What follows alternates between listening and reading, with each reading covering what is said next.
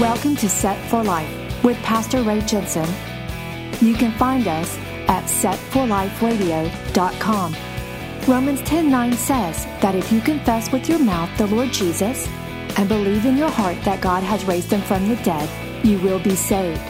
So let's listen from God's Word on how we can prepare for the coming of the Lord Messiah Jesus, who died on the cross so that you can be set for life. You'll be set for life if you give your heart and believe what He's done for you. You'll be set for life with your treasure stored up in heaven when you're through. You'll be set for life, you'll have all you need, just receive with a willing heart. You'll be set for life, you'll be on your way any day you decide to start. You'll be set for life. You'll be set for life. So we're in Joshua eleven, in the chapters leading up to it. It's been very bloody, very barbaric, I guess you'd say. They're going around conquering all the Canaanites that are living in the land. Israel has made it into their land, and they're going in wiping everybody out. Why would God have this established to wipe everybody out? Because they were sinful people who were never going to repent. They were against God, and they were in a land that was not theirs. And not only that, but back in Noah's day, there was called the uh, the called the Curse of Canaan, that Noah's one of Noah's sons disrespected him in the most ultimate way and uh, mocked him, his leadership for it. And so a curse was pronounced over Canaan. It's called the Curse of Canaan. You can look it up. It was right after the flood. And because of the Curse of Canaan, the Israelites now come in. And since the Canaanites are under that curse, that's how they're so successful, coming in and taking over so easily, because that curse is in place to help facilitate Israel to come in. Now, Israel got cocky.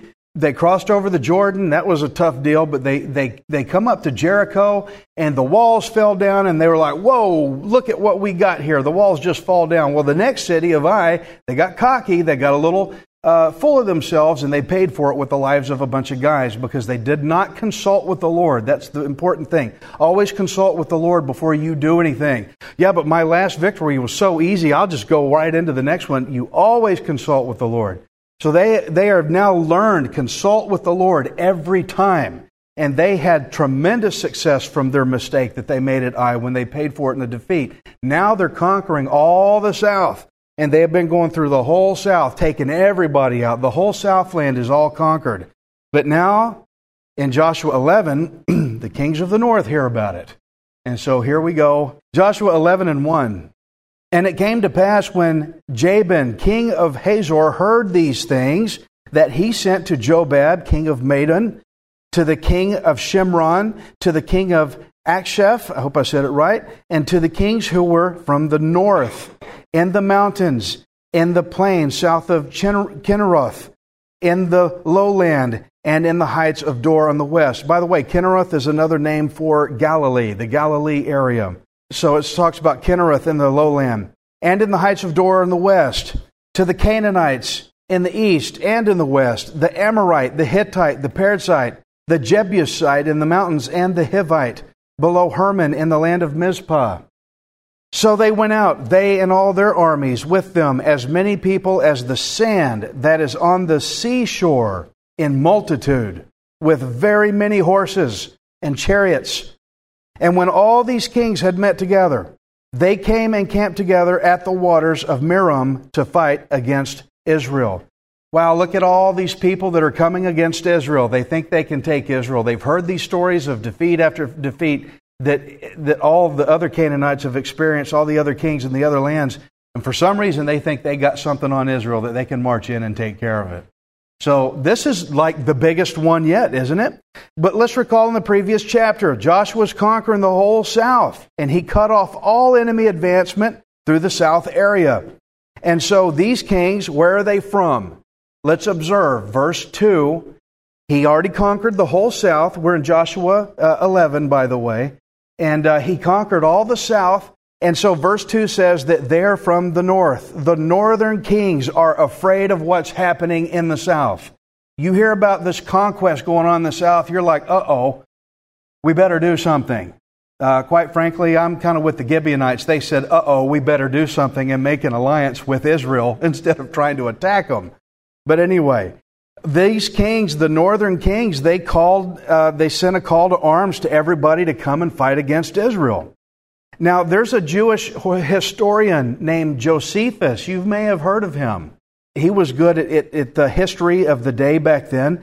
He speculated that this new northern alliance that they're contending with now consisted of three hundred thousand soldiers, maybe, give or take, ten thousand cal- cavalry troops, twenty thousand chariots. This is by far the biggest force that Israel has ever encountered yet. Now, you know, leading up to this, they encountered Jericho and Ai and all these places. We're like, wow, how are they going to take that? Okay, well, now you got the whole north together. This is big. You ever noticed how your trials sometimes seem to get bigger and bigger as you go? And you thought that last one was bad. Now look at the one you got coming. You ever been there? Keep a parallel eye on this here, okay? Because the, the, the trials they're dealing with are stepping up. Biggest they've faced yet. The odds of winning are pretty much not in Israel's favor, except the fact that God is in the fight with them. God fights for Israel. You know, this makes me think of one thing. When I look at my trials and my problems, and I look at how the odds are against me, and I'm probably not going to make it, and everybody says, it doesn't look good for you, so what? You've got the Lord God with you. Go into that battle with Him, and who cares what the numbers look like, what the stats look like. Because remember, God gave Joshua a promise. When God gives you a promise, you've really got something in your favor there. You know, God has promised to make us conquerors, did He not? He gave him a promise. And Joshua passed that promise down to his men by the, the last group of kings that led an alliance against them. He had them step on the king's necks. They, they got their armies, but they stepped on the king's necks. They killed them and threw them back in the hole they were hiding in and covered them up and said, this is what your victory is supposed to look like. You should have your enemy under submission, step on its neck. This is what it, what victory looks like. And so we need to remember that when we, as believers of Jesus Christ, we don't fight for victory, we fight from victory. We already have the victory won. So it's not like you have to go and achieve a new one. So he's trying to he's trying to remember, Joshua's remembering the promise that God gave him. That that all the enemies against whom you fight, you can strike them and kill them. And that's what they did to this, these kings before. But now here comes these northern kings with the biggest force they have ever, ever contended with and ever seen. When I read the stories like this, I try to throw myself in the in, into the picture. I try to imagine I'm standing there with them. And I try to think of what are my options here. Okay, I'm in the army, and this is the biggest force we've... Yeah, we did Jericho, but it wasn't as big as this. I got two choices. I can fear, or I can fight. I can fear, or I can fight. And that's what I want to call this message today, is Joshua eleven, fear or fight. Because we are all confronted with this choice pretty much daily, to fear or fight. And they're going to have to make the choice to fight, because that's the only way forward. And you know, that's the way it is with our lives as well. Is sometimes we just have to make the clear-cut choice to fight. Because if you fear, the enemy's going to have his way with you. You're going to be worse off than you were. So, Joshua eleven six, God is reminding them. But the Lord said to Joshua, do not be afraid because of them, for tomorrow about this time I will deliver all of them slain before Israel. You shall hamstring their horses and burn their chariots with fire. And I know some people are thinking, God said this? God said this. Hundreds of thousands of people, you're even going to, you're going to, God said to kill them and hamstring the horses? But what I find interesting here also is how God gives Joshua a timeline to the victory. Do you see that? Timelines are important in the Bible when you see it. He gives them a timeline. He gives them a timeline. He says, by this time tomorrow. We got to figure the Israelites just had a battle not too long ago that they took on a, a big force of people, and, and God says, don't stop until they're all done. Well, it started getting dark. The sun started going down. So Joshua commanded the sun and moon to stand still, and it did. Now, I know a lot of people, they don't buy this sort of thing, but it happened. God's got power to do that. And the sun literally stopped, and it stayed there a whole day just so that Israel could have enough daylight to finish the battle. Okay, so here's the force that's even bigger. And I'm thinking, whew, I guess the sun and moon's going to have to stop again. You know, this is going to be bigger than the last thing we did. But God says, uh, this is going to be done by tomorrow. Did you see that? That means you're going to have more success in this battle than you had in the last one. That's what I saw with this. And so Joshua might be thinking, gosh, if beating the South took longer than a day, what's this one going to be like? But God says, by this time tomorrow, they're all going to be dead. By, to, by this time tomorrow, they're all dead. I'd be thinking, if I was Joshua, hey, I'll take it. I'll take it. It's nice to know you've got a timeline. It, guys, we're not going to have to be at this for two days. God's going to have us have this all done by tomorrow. But not only do you have to destroy all the men, but you also got to hamstring their horses and burn their chariots too. You know, hamstringing a horse means you cut a tendon in its leg so that it can't walk. I mean, I, I grew up on a ranch, and dealing with one horse was tough enough. I can only imagine if Grandpa said, hey, I want you to go hamstring that horse. I'd probably be all day after one horse.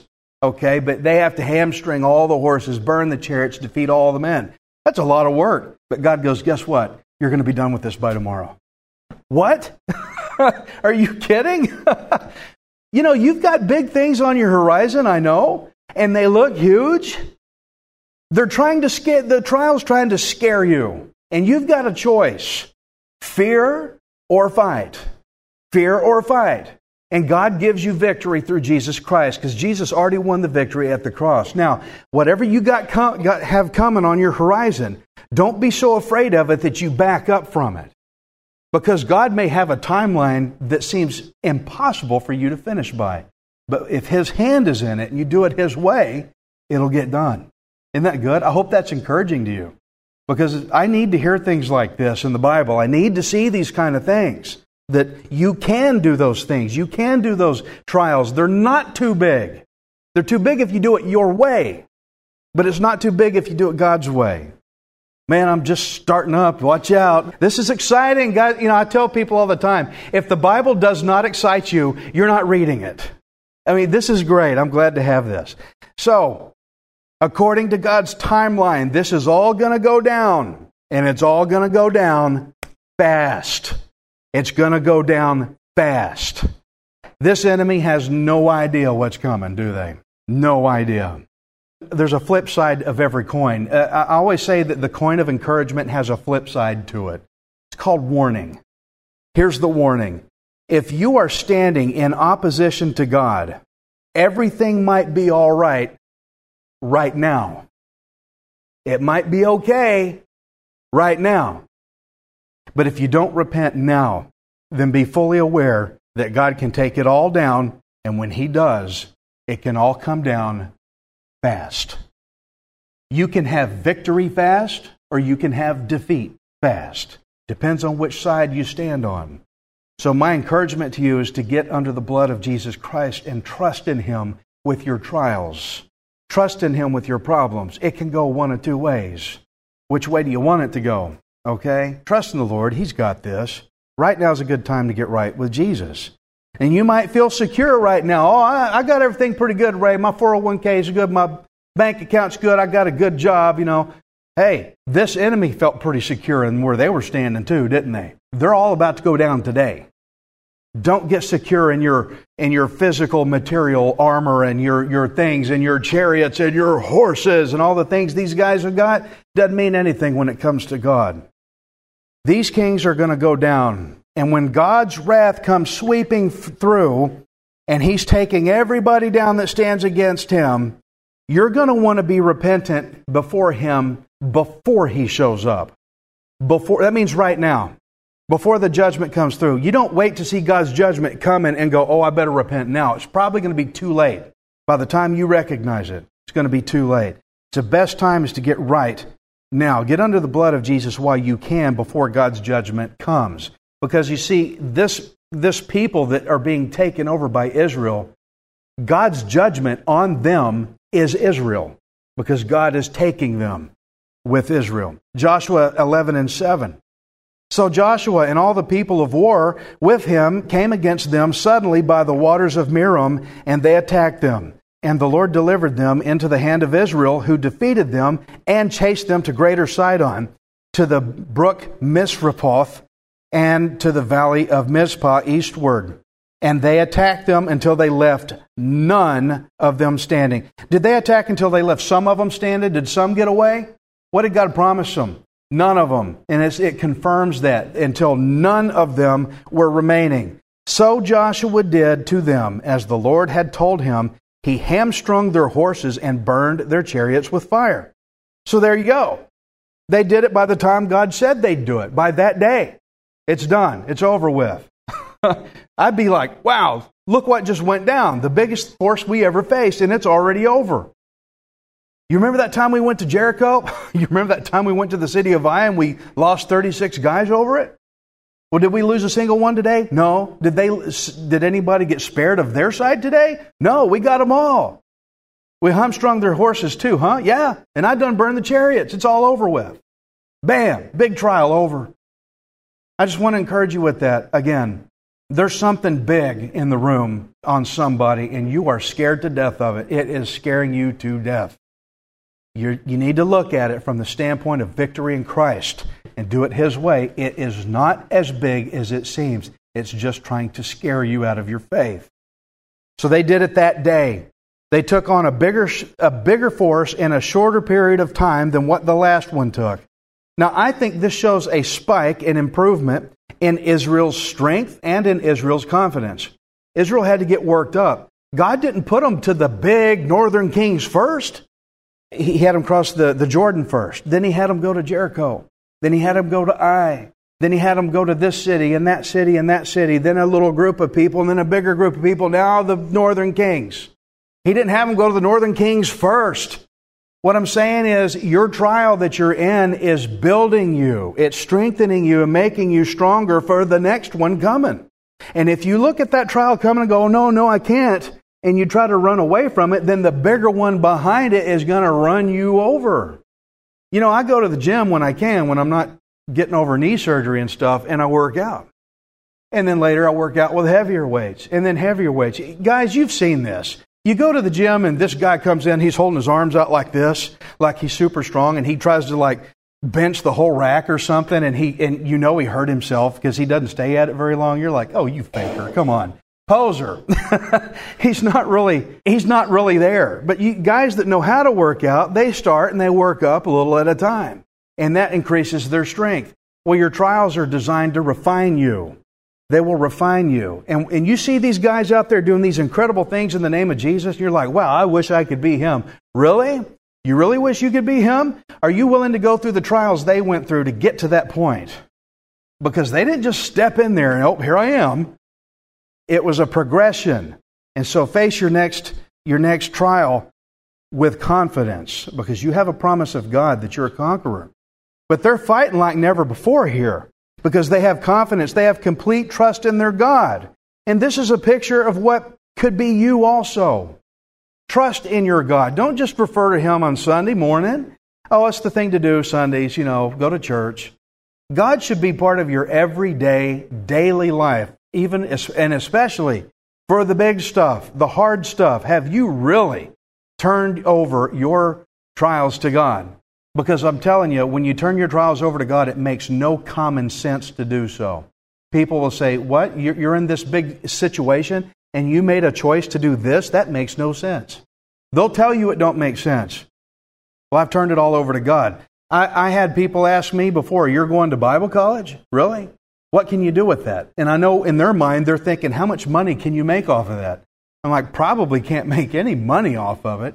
And then it come to the time when I quit my job, my career in radio to go uh, be full time. And people said, well, are you running a, in a mega church? Are you going to make lots of money? No. Matter of fact, I'm probably going to lose ninety percent of my income stepping down from my career into ministry. Well, that don't make sense. Well, of course it doesn't. Not to the worldly sense, but it makes all the godly sense in the world. Because here we all are, and I'm glad to be here, aren't you? You know, there's some there's some choices you got to make, fear or fight. Which is it going to be? But they're they're fighting in confidence, and I'm trying to learn the same thing myself, to fight in confidence, completely trust God. I had to completely trust God to move into ministry. And this could be a picture of us. You're going through that huge trial, but there could be bigger trials on the horizon. You know, if you want to do great things to glorify God, then know that a lot of it is going to be done through trial. Everybody says, I want to glorify God. That's going to be done through trial. Your trials are an opportunity to glorify God, because people are going to see this massive wave of problems whoosh over you, and you're going to come through it strong, and they're going to ask, how did you do that? And you tell them, I stood firm in my faith with my God. And that's an opportunity to share the gospel. You got to think, think about it. Jesus glorified God through his crucifixion. That wasn't easy, but that's how it is. So don't let your life be plateaued out to where you're just coasting, where that same old trial holds the same ownership over you day after day. That same old trial still owns you year after year after year. Shouldn't be like that, because a trial that holds you that holds you stagnant will keep you from moving forward. If that present trial can own you enough to keep you stationary, then the next bigger trial ahead is going to knock you clean out. Don't let it have you. Fear or fight. I choose to fight. In the name of Jesus Christ. Trials will, will always hit us. But I think Romans eight sums it up well. Romans eight and thirty-six says, as it is written, for your sake we are killed all day long. Sounds like a trial to me. We are killed all day long. We are accounted as sheep for the slaughter. Yet in all these things we are more than conquerors through him who loved us. You want to be a conqueror? You want to glorify God? Well, you need to welcome the trial and say, all right, let's go. And it could be a health issue. I've got some health issues that there's no known cure for. Don't worry, you can't catch it. But hey, I'm still here. I'm still doing what I do.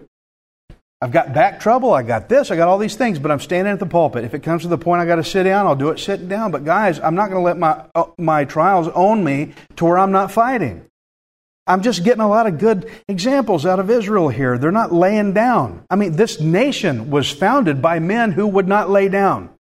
They fought. They didn't fear.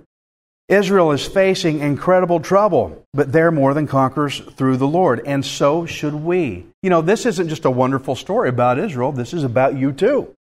The reason this is written and still written is so you can read it and go, hey, I can do that. So Joshua eleven is very illustrative and it's very inspiring on how we should be as conquerors in Jesus Christ. I'm glad of this. Joshua eleven and ten. Joshua turned back at that time and took Hazor and struck its king with the sword, for Hazor was formerly the head of all those kingdoms. If that's not guts. Verse eleven. And they struck all the people who were in it with the edge of the sword, utterly destroying them. There was none left breathing. Then he burned Hazor with fire. So all the cities of those kings and all their kings Joshua took and struck with the edge of the sword. He utterly destroyed them, as Moses the servant of the Lord had commanded. But as for the cities that stood on their mounds, Israel burned none of them except Hazor only, which Joshua burned.